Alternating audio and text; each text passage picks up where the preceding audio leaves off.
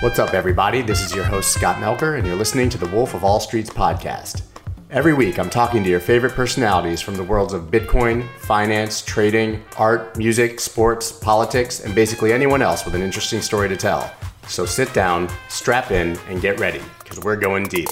Let's go. I'd like to thank my sponsors, RoundlyX and Voyager, for making today's episode possible. We'll hear much more about them later on in the episode. This podcast is powered by Blockworks Group, the only events and podcast production company I trust. For access to the premier digital asset conferences and in depth podcast content, visit them at blockworksgroup.io. I promise you will not be disappointed. This marks the first time that I've had an anonymous guest on the show. Bully Esquire was one of my first and favorite follows on crypto Twitter. Perhaps it's my slightly left of center leanings and penchant for sarcasm that drew me to his account but I've convinced my entire family and even my no coiner friends to follow him over the years. My wife actually says that he's her favorite follow on Twitter. He's a corporate lawyer with deep roots in the crypto space and the Zach Morris from Saved by the Bell with a huge Night at the Roxbury white cell phone avatar that you've likely come to love. I'm really interested to find out who he really is, which is why he was actually one of the first people I asked to come on the show before I even started recording them. So, Bully, thanks so much for taking the time out of your very, I'm sure, busy isolation schedule to talk. yeah, no, thanks for having me. I, I appreciate it, Scott. Yeah, of course. So, I know that you are a lawyer and a corporate lawyer at that. So, I'm just wondering how you live with yourself. well, you know, uh, I guess it's that sort of constitutional premise that everyone's entitled to a defense, right? And maybe some people are willing to pay for it. So, there you go. That's where I fit in. Um, do you I'm, do white collar defense? Is that primarily what you do? No, I actually don't do any white collar defense. I, you know, I started my career out litigating, um, doing some of that work, and I just I didn't like it as sort of sharp elbowed as my Twitter personality can be. Uh, in real life, I'm actually a pretty nice guy, surprisingly. And I found litigation to be really draining. So eventually I kind of transitioned over to more corporate work, um, focused mainly on technology companies, helping them incorporate and get all the sort of necessary documents in place, raise funds, negotiate contracts, that sort of work. So I do a lot of um, corporate formation and um, just general corporate law. And then I have a kind of a subspecialty in payments, fintech, and cryptocurrency. So it's kind of a three headed beast there. Do you work for yourself or are you like part of a firm or a small group? I'm at a, I'm at a, I'm at a law firm. I I'd, i hesitate to say too much more than that. Of course, because, I'll leave it there. um, but yeah, no, I'm I'm at a law firm, so I have a lot of various um, colleagues that I can bounce ideas off of. Or, you know, if I have a tax question, for instance, I can ask them because I don't know the first thing about tax law. So it's helpful to have some folks down the hall I can rely on for. Honestly, it seems like nobody has any idea about tax law since the code changes like every three months. Yeah, I, I don't know. I mean, some people, like I had a few friends who did it out of law school. And I'm like, man, what are you thinking? It sounds like the most boring practice in the world but people i mean people like it. The the thing i have heard about tax laws especially on the corporate side like m&a it's not like you're doing you know 1040 filings with the irs like tax lawyers in the m&a world are really primarily focused with structuring the deal because yeah, of most course. of the time deal structure relates to tax which relates to how much money people are saving. So the tax guys actually play kind of an integral role in the m&a work which i do. So right because uh, you have to imagine that uh, the tax implications of the deal play very heavily into whether it's actually going to be profitable or make sense. Yeah exactly. And then when you get into cross-border stuff and like the various basis you get from buying and selling businesses it gets incredibly complex um, and you know like a lot of people have built their entire career just doing solely sort of cross-border tax for corporate m&a work. And yeah again it sounds like something that would put me to sleep but Same. these guys love it. So you realize there's no such thing as cross-border anymore right yeah, no, it's true. I mean, we we don't get to go anywhere. yeah, I don't think there's cross border even within states anymore. It's just you stay in your house, and that's that.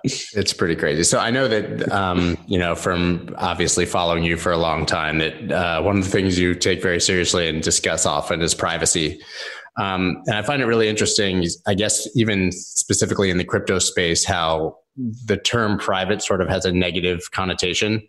Like when you talk about privacy, it's, it's as if the government thinks if you want privacy that you must be on Silk Road buying crack, right, or, or something like that. And really, it's a I mean, it's a constitutional right that's guaranteed in the Fourth Amendment, right? So, uh, I mean, why why is privacy something that you uh, obviously preach and take so seriously?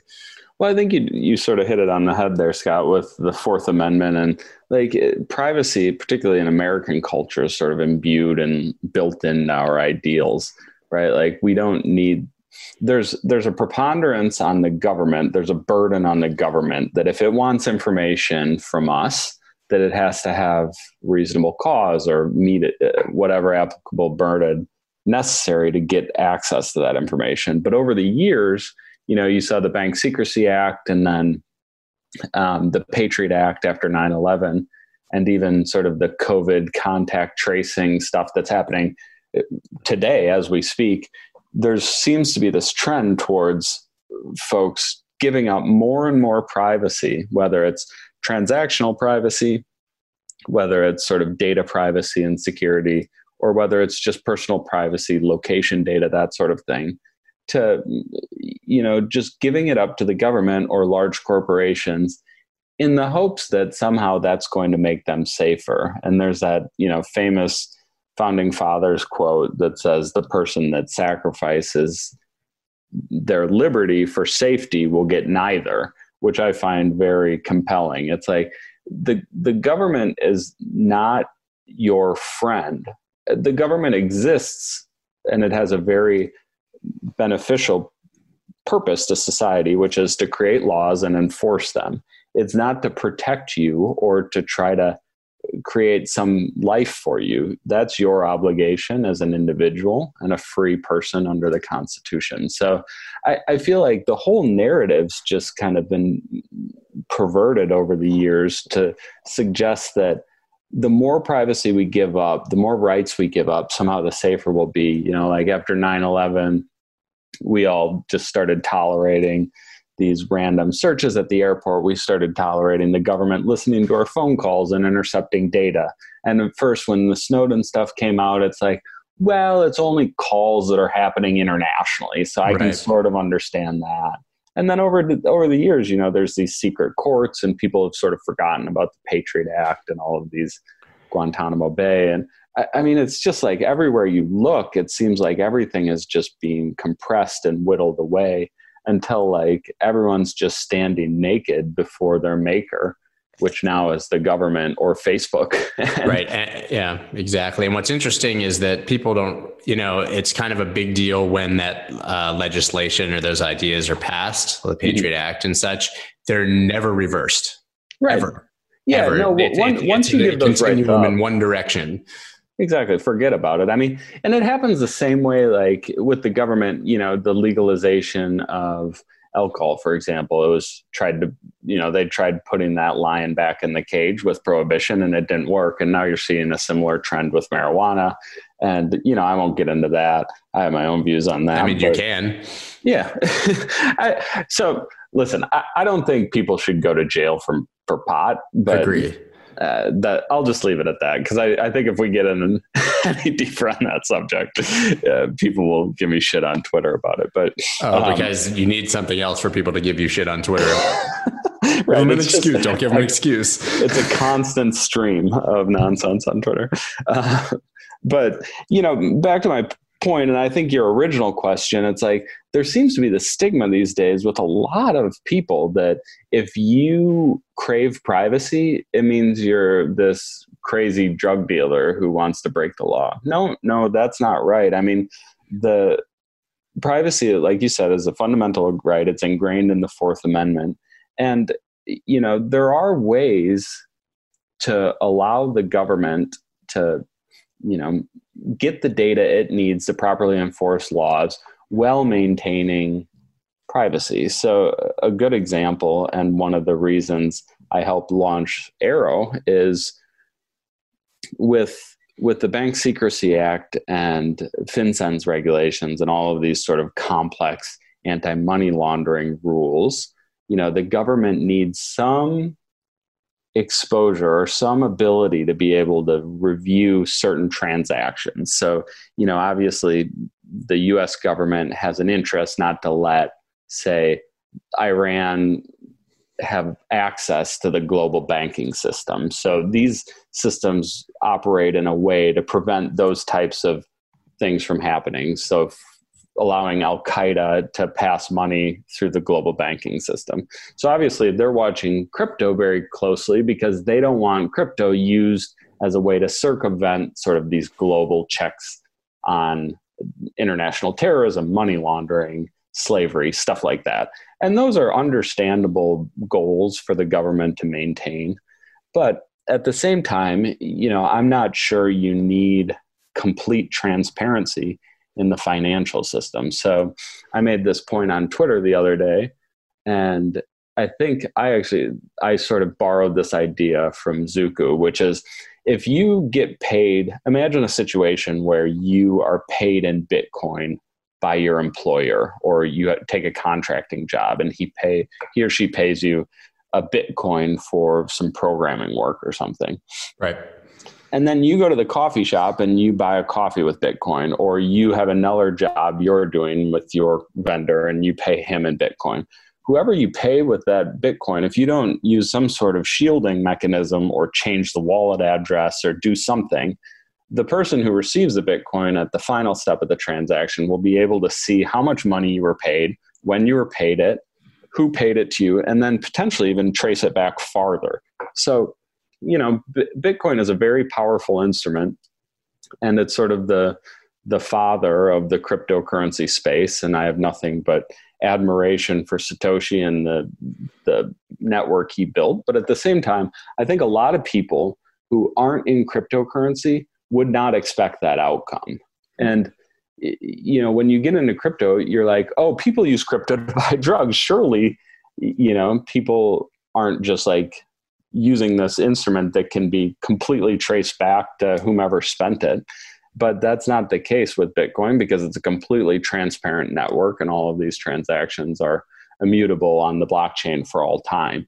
So when when Satoshi first launched the network in 2009, people I, I mean even if you read the white paper it talks about how um, it's sort of quasi private, right? Like no one's name is attached to their Bitcoin address, but over time, these sort of sophisticated uh, sort of consulting agencies came up, like Chainlink, I think, or I forget the name of Chain Analytics or something. Where definitely they, not Chainlink, right? No, it's not Chainlink. Link what? Link what is Link? um, so there's these sort of like powerful analytical tools that can uh, unpack and sort of detangle the blockchain and go back and figure out who sent what, where, when and then you know you have con you have coinbase giving up thousands of names and addresses to the irs so the irs could work with these analytical tools and uh, detangle almost every aspect of the blockchain network. So you know over time the blockchain network that bitcoin is built on has become less and less private. And that's okay i think for a lot of people. You know if you if your goal is i'm going to hold a couple bitcoin because i think it's a hedge against inflation it's a store of value that makes a lot of sense to me and maybe you can are sophisticated enough that you can send it to a few different addresses or you know go through some other network that will shield the transaction. Fine. I think but most people if they're using bitcoin as a means of payment it doesn't make much sense. So obviously zcash was built to create this shielded network where people could send transactions. And then when you looked at the blockchain you couldn't actually tell who was sending who to what. But the problem with that is no one actually used the shielded feature on zcash. I think when when we launched arrow there was a study that came out that said point so 0.4% of all zcash transactions were fully shielded. Um, and that was really surprising to me that like the best feature of Zcash, the shielded ZK snark technology, no one actually used. So really, it was just Bitcoin because Zcash is just a fork of Bitcoin right. with this ZK added layer. Exactly. Yeah. So if no one's using the layer, it's just Bitcoin with fewer transactions, which makes it. ironically even less private because right. the smaller the transactional pool, the easier it is to kind of detangle the the transactions that occur. So, do you think that's because people were uh, like like most cryptos, it was effectively only being used by speculators and traders because they were buying, selling, and or moving it because they thought you know they'd be able to sell it for more later, and they weren't actually even aware of or using it for its intended purpose. Probably. I mean, I th- so I understand that there's a technical reason too. I my understanding was that the original zk snarks um, encryption method between two shielded wallets was relatively largely computationally uh, uh, intensive.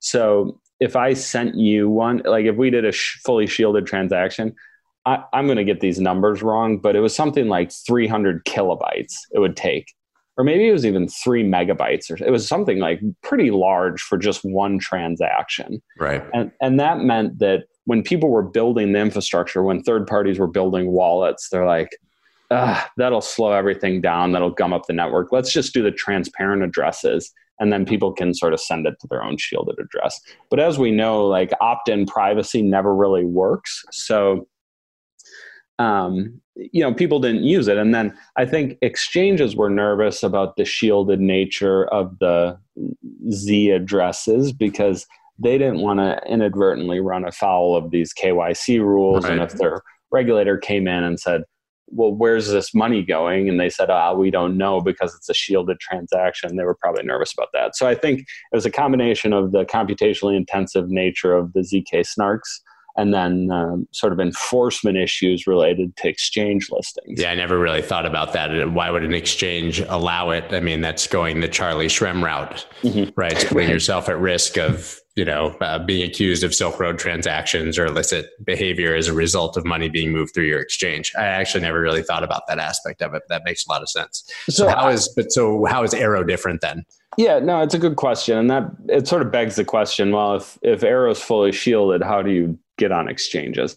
And so, you know, one really kind of revolutionary thing that ZK Snarks, well, that the Zcash network implemented was well, it's two things. One was they do what's called a view key. So if you're in control of the wallet address of a particular wallet for Zcash and for Arrow, you can view the transactional details related to even shielded transactions.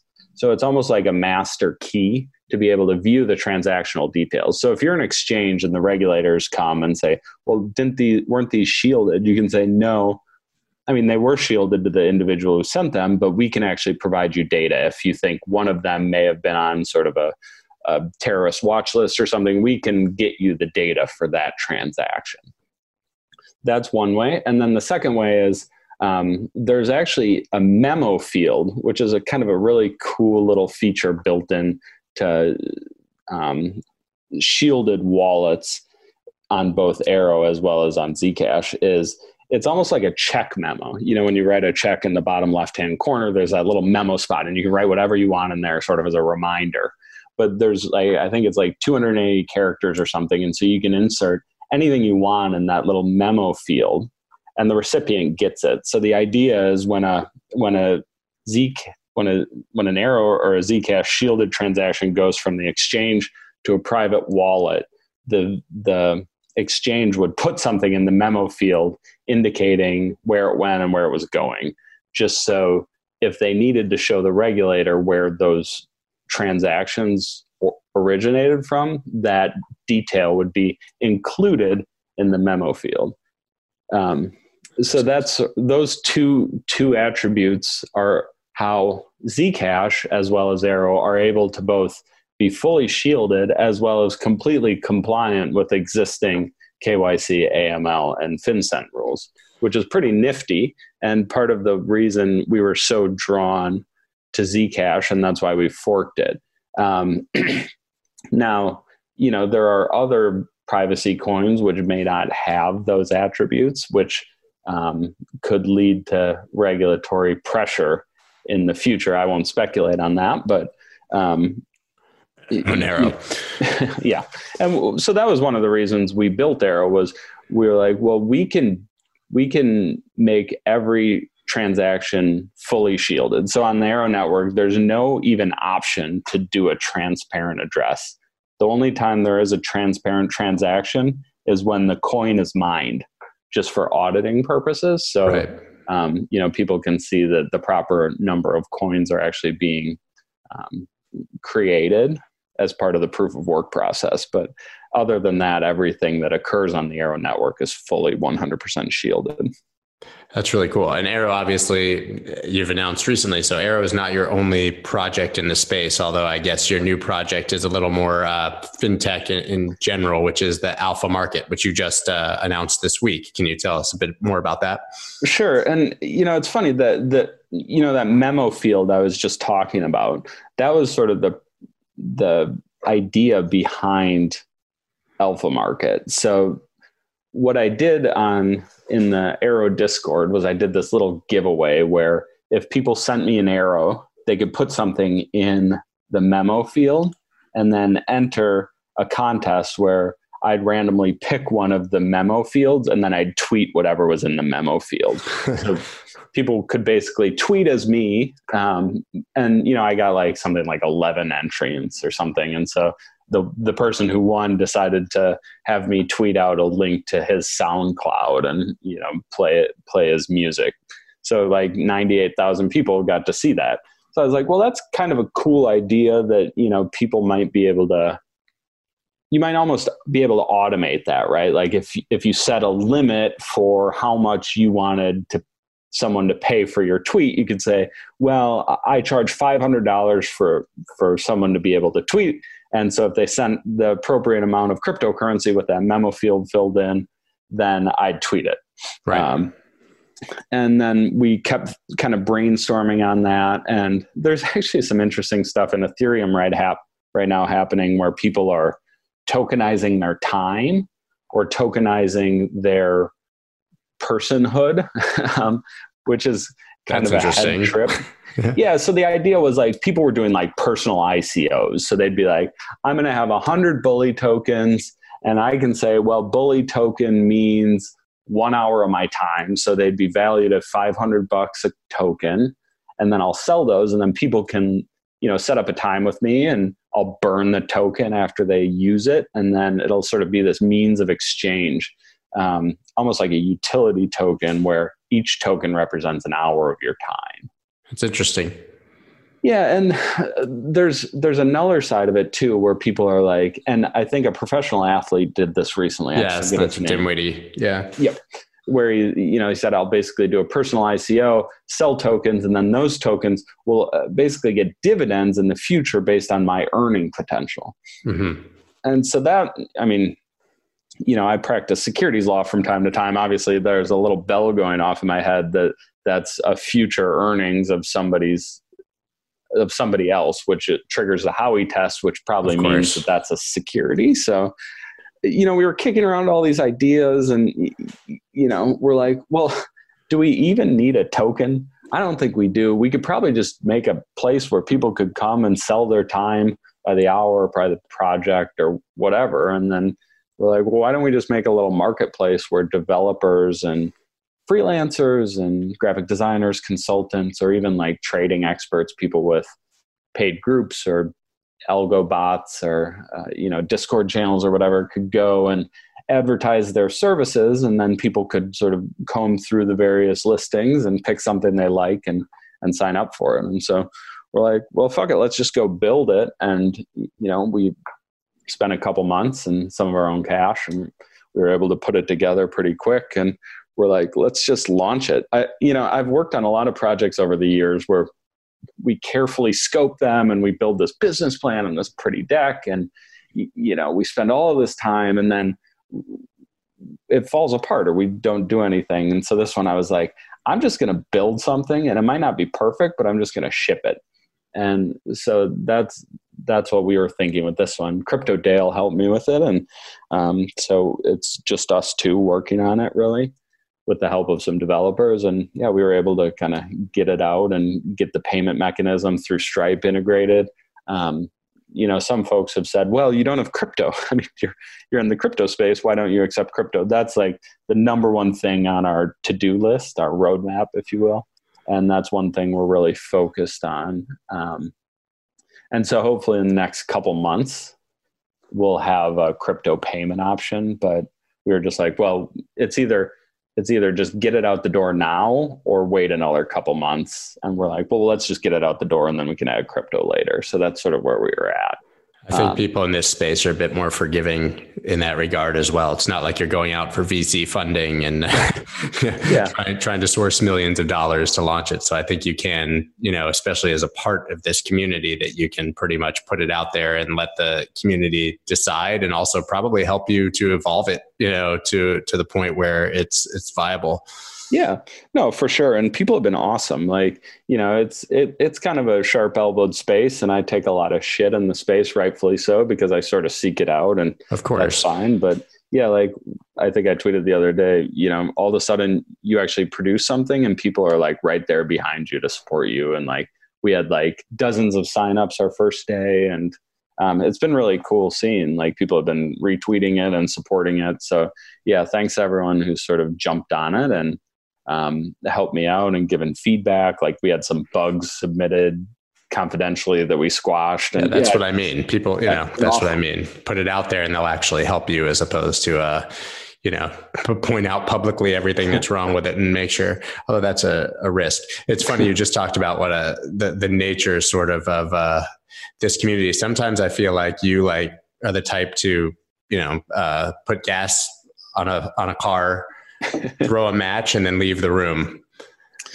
yeah, no, I'm, I, I'm going to fire out this absolutely amazing hot take that I know is just going to absolutely, you know, get everybody going wild and crazy. And then you just kind of walk away and, and, don't even see what's happening.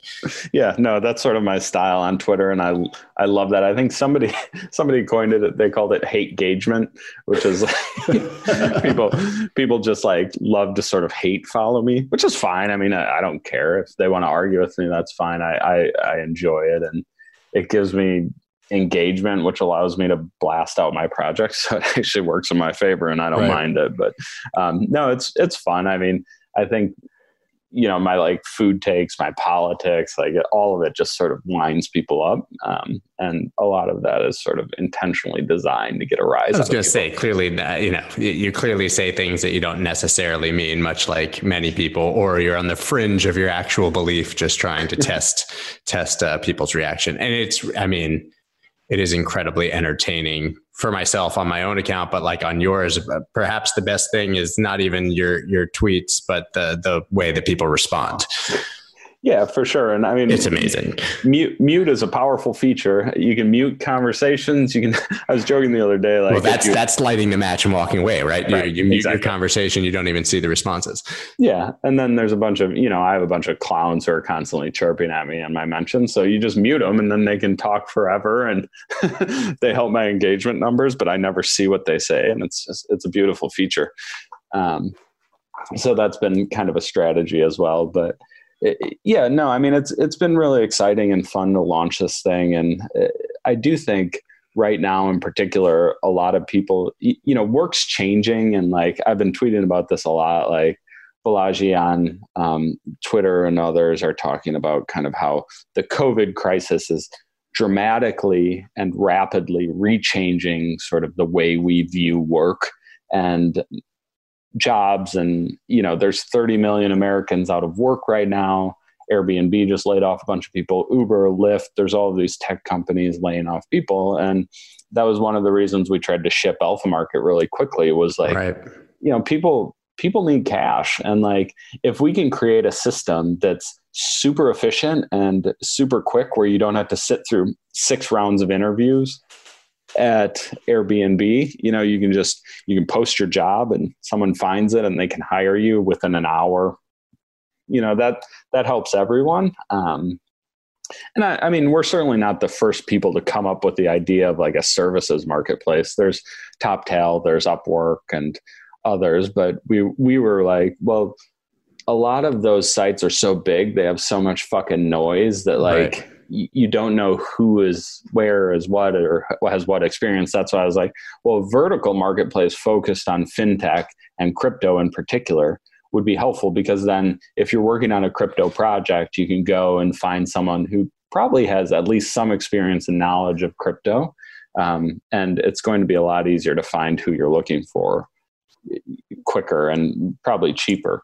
Roundlyx.com is one of my favorite companies in the entire crypto space. What they do is they take all your small purchases and they round them up to the nearest dollar and invest that money into any of 25 crypto assets of your choice. They integrate with your favorite exchanges so that you can round up into different assets all at the same time, and they do this all without ever holding any of your Bitcoin. This is by far the best way to dollar cost average into Bitcoin. You'll never even notice that the money has gone from your account, and you'll look up one day and hopefully you'll have made thousands and thousands of dollars on crypto. Go to roundlyx.com and use the promo code WOLF for $4 of free Bitcoin after making your first roundup or purchase. That's R O U N D L Y X.com and code WOLF for $4 of free Bitcoin. Are you sick of paying ridiculous fees to trade crypto? It's time you try Voyager. It's hands down my favorite place to buy and trade crypto, and it's 100% commission free. Voyager gives you easy access to more than 30 top crypto assets, and you can instantly transfer cash from your bank account so you never miss a trading opportunity. Even better, you can now automatically earn interest on your crypto holdings. Currently, they're offering 5% interest on Bitcoin and 6% on USDC. Yes, you heard that correctly 6%. And there are no limits or lockups, which means your funds always stay liquid. Find out why so many people are making the switch to Voyager. Visit investvoyager.com or search for Voyager on the iTunes or Google Play Store and get $25 in free Bitcoin when you use the promo code SCOTT25. That's investvoyager.com, promo code SCOTT25 for $25 in free Bitcoin and start trading today. I mean, you touched on obviously the way that sort of the market is changing and, and work is changing. I mean, today, I think it was today, Twitter announced that they were going to let their employees work from home indefinitely, uh, which is a somewhat epic paradigm shift, certainly for a company of that size. I mean, how's the remote work experience been for you? Do you see yourself trying to transition to that in the future? And you know, how do you think that these huge companies potentially transitioning to work at home is going to affect the future? It's it's incredible. I mean, Twitter's like a thirty billion dollar company or something. You know, there's been there have been companies that have been fully remote. I think like Automattic, Word, the parent company of WordPress, and a few others, but it's been really rare. Um, so to see a company as prominent and as large as Twitter be like, we're going fully remote forever is extraordinary. To me, that's like front page New York Times level sea change. And I don't think people are properly pricing that in, so to speak, into the future because, well, I mean, it just has massive secondary effects on everything. Look at commercial real estate, like all of Twitter. Twitter probably has hundreds of thousands of square foot of prime real of estate course. in San Francisco and elsewhere. And then, you know, all the employees who live in San Francisco who fucking hate San Francisco because in a lot of ways it's a big shithole that's really expensive, you know, can now be like, well, that's like move. one of your tweets. That was a, right. that was a perfect tweet. But like there's shit on the sidewalk, there's fucking syringes everywhere. You know, the government's insane. I'm pretty liberal and I see some of the stuff coming out of like the San Francisco City Council and I'm like, "Oh my god." A couple like a year ago they they tried to get rid of employee cafeterias because they thought it harmed local businesses. Stuff like like just like really bizarre stuff. So, you know, I'm sure a lot of people are itching to leave San Francisco and large cities in general new york is another one i mean new york got its ass kicked by covid it still is yeah. it lost tens of thousands of people. Just i mean due to mainly sheer population density it's like it's hard to really avoid other people in new york city. So you know if i'm living in san francisco or new york and i'm a developer that's well paid and i can do my job in austin or you're out. Yeah, yeah you're out. Why would I, why would i stick around you know it, maybe it's the amenities maybe it's the social feature but even that's changing right know, the social feature is going to be gone for at least a long time yeah yeah so like you know make make friends make a few close friends that you can you know feel comfortable seeing and carry on with your life. And then, you know, as folks get older, uh, you know, we were talking about before we started recording about the kids. It's like once you have kids, forget about it. You're you're not even going to consider living in a city unless you're super wealthy or have a very high tolerance for pain. um, yeah, it will be interesting to see if the salaries remain the same, regardless if the person remains, you know, in the city or moves. It, it, you would think that it, it, would, but I mean, that a driver alone, I mean, why pay San Francisco or New York City rent if you can move elsewhere and make the same amount of money? I mean, historically, yeah. if you move to a smaller market for a job, you are paid accordingly. Yeah. Yeah. And big law, I mean, so I work in a large law firm environment and they've handled this situation just fine. I mean, the, the compensation is either like, they have different tiers for the market. So, you know, New York's tier one, Philadelphia's tier two, and then like Austin would be, or well, a smaller city would be tier three. And so, you know, you just price your billables or the cost you're charging the client and the amount of money you make in accordance with those tiers. Um, so that seems sort of like a sensible approach to me. It's like, okay, well, if you want to move to Austin, we're going to pay you a little less because your cost of living is less, but we'll bill you out to clients for less, and then that helps on the overall bottom line too. But so. Twitter's not going to reduce your salary if you were a San Francisco worker and decide to move to BFE, Nebraska, right? Or maybe not apparently. Will. Yeah. I mean, so. I, I don't know. I mean, based on that press release today, it sounded like all bets are off. I mean, if you can do your job, do it, and we'll keep paying you. Or Bali, right? I mean, right. Yeah, it's it's interesting how like commoditized it becomes. And I'm again, I, I don't mean to keep harping on the law firm model, but law firms are really comfortable with this, right? Like we I bill by the hour, so I can really pick up my laptop, I can do it anywhere, I can work whenever I want. Um, subject to the billable hours requirement or you know the amount of revenue i'm bringing into the firm and that seems like a sensible approach for other industries too like okay if you have a proof of work requirement like if you get your shit done and you do a good job and you're available when people need you yeah like i don't understand why you'd have to be in an office every day. I mean and there are like intangible benefits to being in offices which we, i'm sure we all know and appreciate of course. Uh, I mean, I have a friend who's a physician who I spoke to this week, who is a urologist, which I, you know, he's never going to live down until the end of time.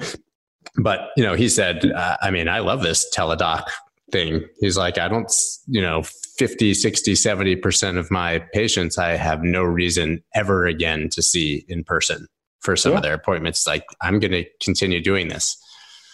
Yeah, why not? I mean, if you like the doctor's office is a dangerous place, especially if you're sick. Like, you know, I have older folks and I've been harping on them for years to stay home if unless they absolutely have to and i think it's finally sunk in now with the media hysteria yeah. at my back but you know if if you don't need to go into the doctor yeah i think it's a lot better outcome for everyone if you don't i mean you don't you don't use that gas you you're not a car on the road you're not getting in car accidents you're not gumming up yeah, there's a thousand reasons why. to minimize risk. I mean, yeah. yeah. yeah. I was thinking the other day, like maybe the reason we haven't encountered intelligent life is not because societies don't get sophisticated. It's because the more sophisticated societies get the more they sort of go into themselves like vr and um, you know digital devices and remote working. Like why explore the stars when you can just like stay right here and put on a oculus outfit and do whatever you want? It's funny. I thought you meant uh, we hadn't encountered intelligent life in our country well, maybe that too. I'm still searching as well. so uh, I've kind of watched your timeline since the COVID thing has begun, and it seems that you've evolved somewhat from holy shit, we need to lock it down to this is a complete joke. Well, not a complete joke. I know that you obviously understand it, but like even today they announced, you know, the LA is likely going to go another three months. And I saw you comment that you thought that was absurd. So it seems like I said that you're kind of on this uh, continuum towards getting back to life. Uh, yeah. You know, where do you stand at this point on how it's been handled? How and and again, how actually being at home and re- working remotely with your kids around and stuff, how that's been? Yeah, you know, I, I've been saying I think I think we underreacted to begin with and are overreacting now. So, you know, back in when I was really freaking out was in January and early February. Yeah, you were early. and I was like, guys, like fucking lock it down like cut the flights get tests and that was the big i think that's been the biggest clusterfuck so far is the, the testing because if you recall the cdc right away i think in like mid-february i'd had to check the timeline but they sent out this huge batch of tests and then come to find out all the tests were fucked up and no one could actually use them. Right. So that set us back like weeks. And all during that time, people were just out in the community walking around with this thing everywhere because we're a mobile country. So somebody goes to New York City and then they get on a plane, they go to Detroit, they have a burger, and then they go to their home in Philly. You know, like it's it's so easy to get around before all of this really broke out that before we contained it, we we we blew our window. So now it's like so then the next step was okay, shit is really crazy. We completely fucked up the first part. So now let's all stay home for 2 weeks to a month, which represents 1 to 2 cycles of the virus, which is typically around 14 days to really flatten the curve as they say and prevent the hospitals from getting overwhelmed. Right. And we did that. Like so I have a family member who works at a hospital and they're being laid off. Right. They're losing jobs. Yeah. There's no fucking work. Like there's, and it depends on the city. Some cities got slammed really hard, like New York. I understand if you're in New York, your experience is probably a lot different than somebody in Houston. And that's just, I mean, it's a big country and that makes sense that like different regions have different approaches. But at some point, you have to be like, okay, we have to we have to start worrying about other impacts of this virus, namely the economic devastation that's currently occurring. I mentioned earlier that 30 million people are out of work right now, and that number is going to continue to rise dramatically as long as these lockdowns are in effect. And the longer it goes, the uh, less likely they are to have those jobs to return to. Yeah, exactly. And then, you know, you're not going to beat a virus. And the goal with the lockdowns was never to beat this thing. We're not China. We can't just like shut down for two months. People still have to, like, some people still have to do their essential work. And so now it's like, what are we doing? Are we just going to stay in our house for the rest of our lives or until they have a vaccine? if if we do that there's not going to be an economy to come back to hmm. and what what really drives me nuts is there's like four people on twitter who are super loud and say that if you even suggest reopening the economy you want to kill grandma you're this terrible conservative who's up at the courthouse with your AK-47 and you're just a nut job. But that's not true. I, I run in very liberal liberal circles and everyone I talk to is like, this is insane. Like, why are 20 year olds sitting at home when they're not even really that much at risk for for being for dying from this thing like yeah. the people who are really at risk are people 60 well 50 and older 55 and older those people should be locked down. Nursing homes should be like Fort Knox right now. Yeah, I mean, dude, I, that first thing I said in January is with a, if I had a loved one in a nursing home, I would have brought them home. Yeah, exactly. I mean, it just those are so dangerous. You look at the deaths. Uh, like I think I saw a chart from New Jersey the other day, and maybe eight thousand people in New Jersey had died. I think like sixty percent of those deaths were in nursing nursing homes. homes. Yeah, that it, that seems to be sort of an underreported trend. Right. So it's like it's it's old people and it's people with comorbidities. If you have diabetes, if you're fat, if you have heart disease, you know these things put you at severe risk for dying. But if you're if you're a healthy twenty year old the mortality numbers on these things are like 0.1%, which is similar to the flu. And so, like, governing is about making hard choices and about compromising. So, when I see these leaders who are like, my only concern is COVID, that's bullshit because you need to be balancing everything equally. Whenever unemployment goes up, people die. People die of suicide, they die of malnutrition, they die of depression. So you know, there's mortality on both sides of the dial. My my point is like eventually we're going to have to reopen things. Let's do it smart. Let's everyone wear masks. We'll social right. distance. We'll do it in phases. You just touched on my biggest issue though, which What's is I, I effectively agree with everything you're saying in principle. The problem is I feel like I've been sitting in my house for eight weeks and literally not a thing has changed. Right. Yeah. You, you look at other countries. I'm not saying that we should do what China's saying, doing or South Korea, any of them, but they took the time off to actually come up with a fundamental plan of how to reopen, how to track it, whether you agree with contact tracing or not, different conversation. But mm-hmm. they actually had a plan on how they were going to do it. I feel like I have no more information than I did two months ago. I don't understand the virus particularly in any better manner. I don't really know how far I can stay from someone. So that's one issue is that I just feel like we didn't make a plan. So now it's like reopening out of boredom or laziness mm-hmm. or just capitulation. Mm-hmm. And my other issue is that in other places culturally, they respect each other's, you know, like they'll respect the social distancing, they'll wear masks. I mean, I had a guy come to my door today ring my doorbell and like stand there with no mask on as if I was going to answer the door a foot away and start having a conversation with him about potentially like putting insecticide on my yard. Right. You know what I mean? Or so social distancing is only as good as the people who are around you. You know, they're opening the pools here and saying you need to stay six feet away from each other in a swimming pool. Give me a break when a kid beans me in the face with a frisbee and comes to get it.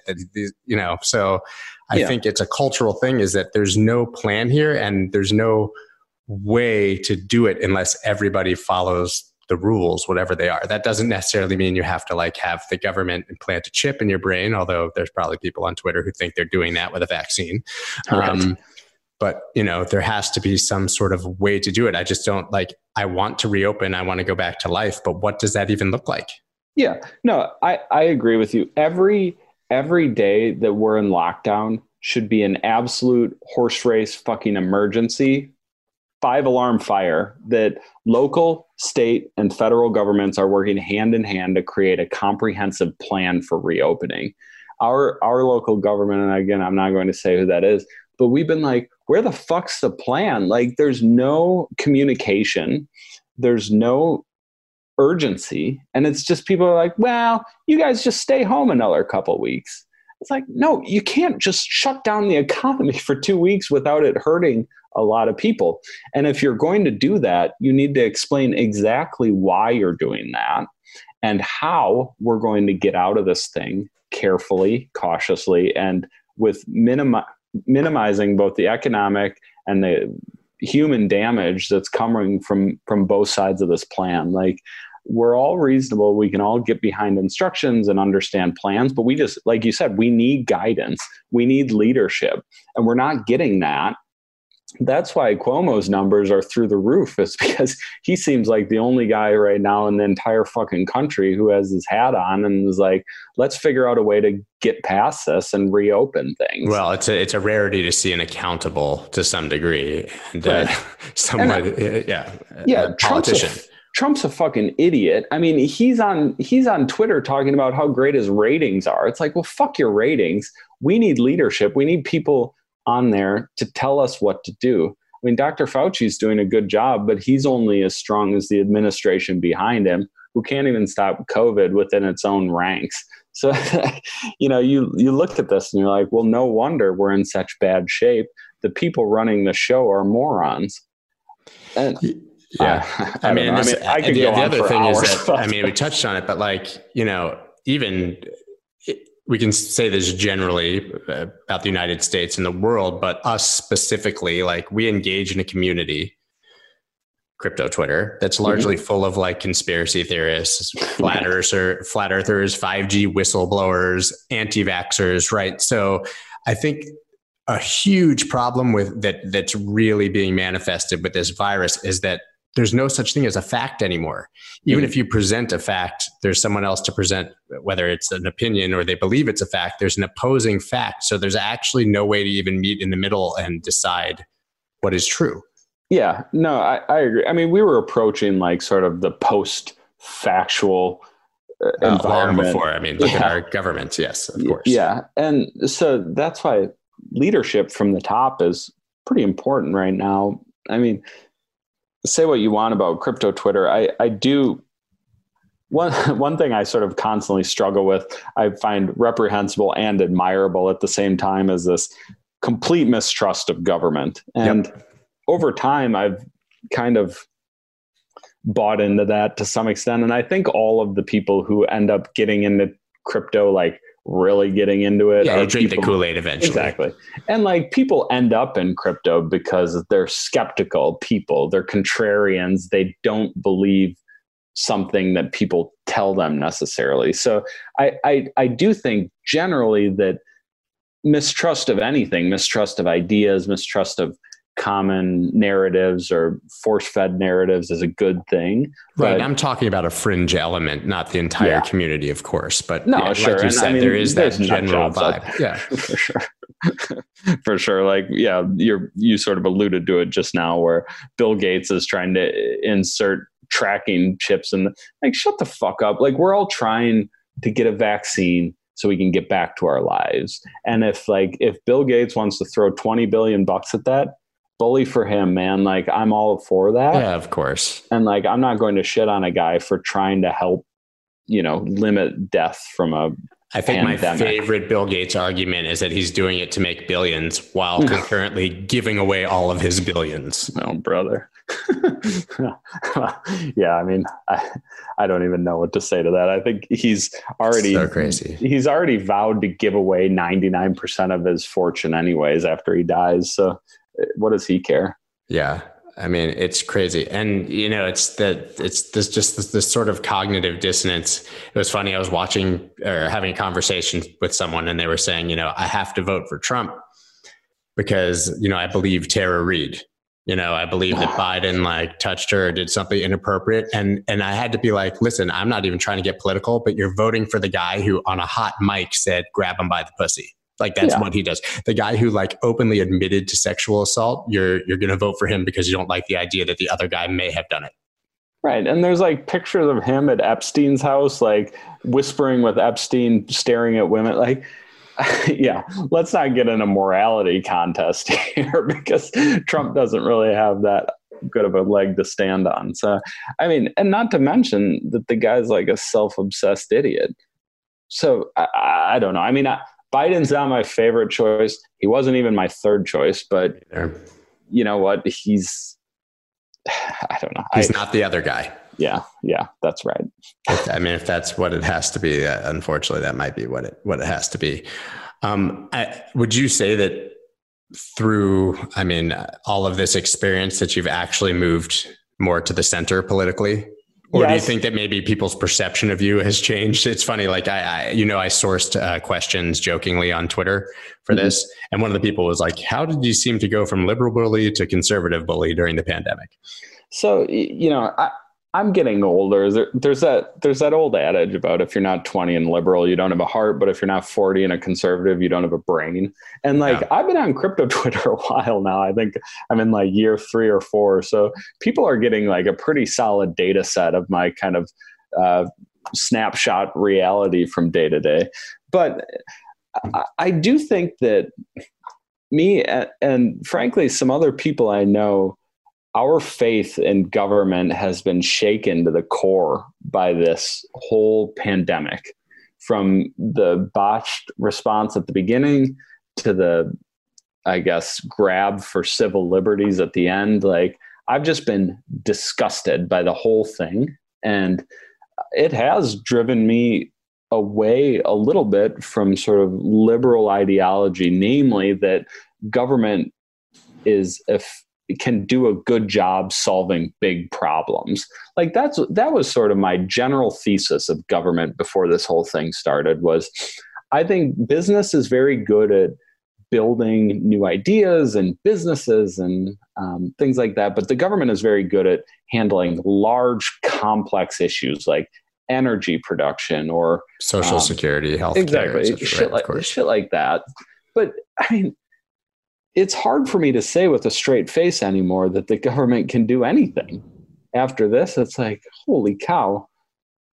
But you know we'll we'll see what happens. I, I think part of it is like just the sheer ineptitude of the trump administration makes it seem like the government's bad but maybe it's just well no if you hire jv shitheads for important positions and gut very important programs this is the outcome you get right like i think they fired the pandemic team like like six three, months before yeah. this this happened or whatever. So and now they're considering uh, shutting, winding down the task force that they started. You know, because you know, mission accomplished. This thing's over, obviously.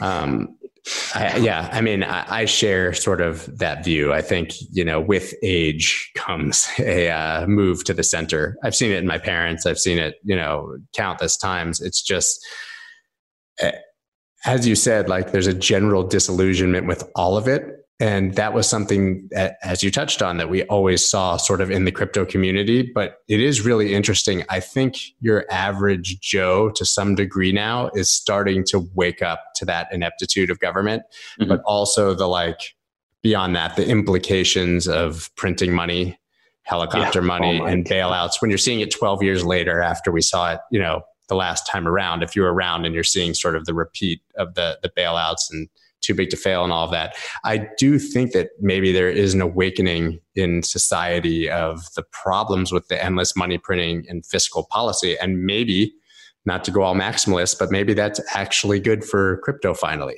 I mean, this is, isn't this like the, the maximalist wet dream now?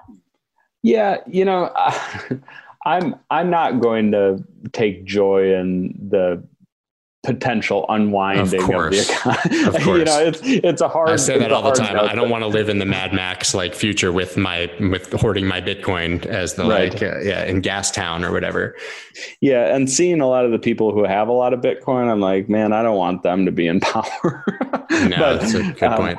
I, I I will say this that I feel like over time, my ideology has stayed relatively consistent, which has always been in my opinion, fiscal conservative, social liberal. And I know that's sort of kind of a, like people hear that. It's a cliche, but I say it all right. the time myself too. So yeah, yeah. it's like I, I I care about the government being conservative with its spending, and I think that which balance, it's not, but right, yeah. exactly. I mean, we're what twenty three trillion in debt, and we're we're adding to that by the day.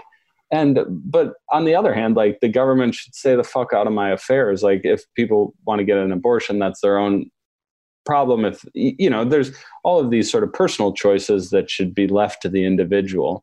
So neither party really hits those that well. Although I will say historically the democrats have done a better job of balancing budgets i think the last time the budget was balanced clinton. was under clinton yeah right so you know and obama had to clean up bush's mess and i'm sure a Democrat will come in and clean up Trump's mess. So maybe the Democrats are the party of fiscal conservatism, even though somehow they have this stigma of spending cash.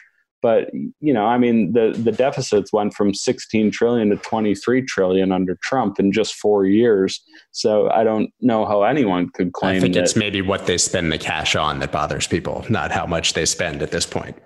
Yeah, I mean, the the government shouldn't be spending cash at doesn't have to. I mean, you can't spend your way out of a pandemic. I understand easing people's financial troubles, but I don't know. Yeah, but sending people twelve hundred dollars is basically a bribe. When when yeah. you when when a couple hundred billion of the dollars go to all of Main Street and the entire country and all of the people who are out of work, and the trillions and trillions go to bailout companies that uh, you know were buying back their own stock with their cash reserves. I mean, it's yeah. I, it's it's redundant to even talk about it at this point because it's so obvious. But I mean, that's how I view it. I mean, I really view the money they're sending to the people as a you know buying a vote. And the rest of it to uh, float the the one percent or the one percent of the one percent, and make sure that they're comfortable, you know, when this when this is all done. But to back to my point, I think people are starting to realize that. Yeah, no, there's a reason why Trump held up the checks being printed to have his name put on them, right? Like, it's uh, a it's a financial transaction that occurred, but it's laughable, right? Like, nobody can live off of twelve hundred bucks. Like, that doesn't even cover most people's rent. Yeah, I so, mean, and by the time you've gotten it, we're on to month two and month three and, and month four, you know, or however long this is going to go. I have no idea. Yeah, the best way to do it is to fix the fucking pandemic so people can get back to work. Of and course. make money on their own, but they can get back to working at home, I guess, which is right. the, uh, the future. It's funny we talk about remote work.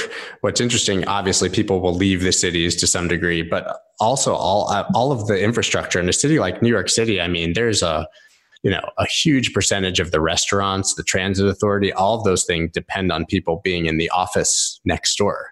Yeah, I mean, no, I think there's going to be a, a massive huge impact. economic impact, even when this is all over, if it changes the way that you know work is structured. Yeah, I, I yeah, and there'll be plenty of people who are like, I'm not, I'm not going outside for for a year until they have a vaccine, and then by then, you know, and maybe it's a bad ever. flu season, right? Yeah, I mean, the the world is a dangerous place. Being alive is a risky affair, and like I think people's idea of risk exposure has changed during all of this for better or worse. Um, and yeah, I just don't think people will be willing to tolerate as much physical risk as they, they used to. And that'll change the way, that'll change everything about our sort of economy, our culture.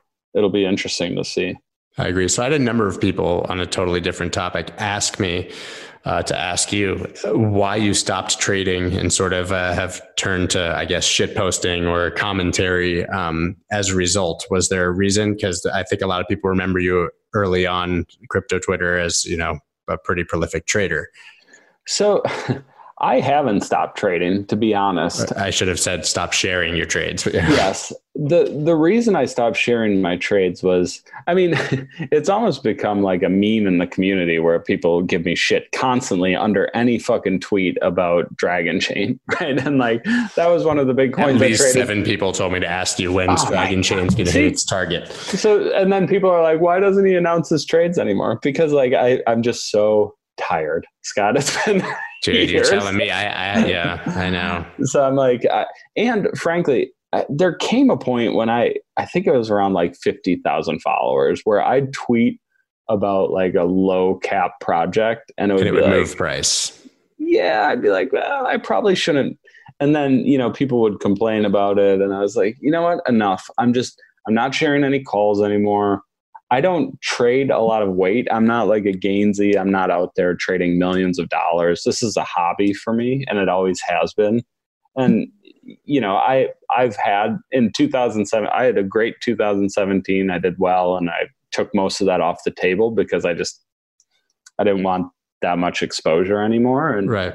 So now I just do it casually. I, I like it, but I'm more interested really in kind of working on projects or working you know on uh, building new cool stuff um, and maybe right. that so you were basically taking a beating with no upside right. Like, yeah. what was even the point for you? You know, you weren't selling a, a paid group, so to speak, or or you know, pumping and dumping or anything. So you were basically just putting yourself out there to be criticized.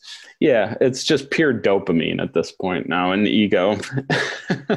but you know, it's it it is nice to have that level of um, influence in the community. Like if I I can basically dictate an entire conversation if I want to on Twitter all day about a certain topic. So it's nice, but yeah, you're right. There is real really no upside to the Twitter account anymore. It is an amazing place to get a sentiment check. Like you just said, like if you want to drive a conversation and see uh, you know how irrational both sides are you're in a position where you can basically just throw it out there and watch it watch the carnage. Yeah. And i've i've made a lot of friends now too so i'm like part of it's like a social thing for me is like you know getting on and seeing what everyone else is working on or what they're thinking or you know it really is an amazing community. i mean we obviously talk about you know the negative sides of it and whatever but 99% of it it really is a pretty incredible place for sure Cool, man. Well, I think that about uh, wraps it up. So, where should everybody uh, follow you after this? Yeah, check and out follow Twitter. your products, but more, more, more importantly, follow Arrow and Alpha Market. yeah, those uh, links to those accounts and and everything are in my Twitter bio. But alphamarket.io and uh, arrowchain.io are the the two web addresses. So yeah, if you're a if you're a developer or a freelancer or a consultant or you know you run any sort of trading bot or something, check out Alpha Market. It's free to free to sign up, um, free to post listings, and you know we take a modest fee, and then yeah, ninety eight percent, right, ninety eight percent of it's no ours. Yeah. um, but you know that's a it's free money if uh, if if somebody signs up for your service. I mean, I guess you have to do the work, but I have to ask one last question, just out of sheer curiosity. Why why the Zach Morris avatar? You know, I guess maybe it's my position as an elder millennial, but I grew up watching Saved by the Bell, and same. I like. Uh, he's kind of a jerk, but he's sort of cocky. It just it sort of fit the personality I was going for. And I, I think I told this on a different podcast one time. My my original name on crypto Twitter when I had like 200 followers was Crypto Bull, and then I realized there was already a crypto bull who had like 200,000 followers or something, and who's a really cool dude. So I was like, I'll just add a Y, uh, and that's kind of how the bully moniker came about it was more of an accident than anything. Um, and then I was like, well, what would a bully do? Who, who's a good bully? And then I had Gordon Gekko for a while. Who, that makes sense too. Yeah. Yeah. Who's kind of a scam artist. So I was like, all right, I'll just settle with Zach Morris. He's not fleecing people out of cash. That's awesome. Great story. Well, thank you, man, so much. I appreciate the time. I'm glad that after all these months, we finally uh, got an excuse to sit down and talk. Yeah, sorry it took me so long, but I'm sure it was my fault as well. Than, better late than never, right? All right, man. Well, I look forward to uh, keeping up with the projects and uh, and you know putting some of my own services up on Alpha Market. Sounds good. Thanks, Scott. That's dope. Hey, everyone. Thanks for listening. New episodes go live every Tuesday at 7 a.m. Eastern Standard Time. Links to our Apple and Spotify channels are in the show notes. You can also follow me on Twitter at Scott Melker to continue the conversation. See you next week.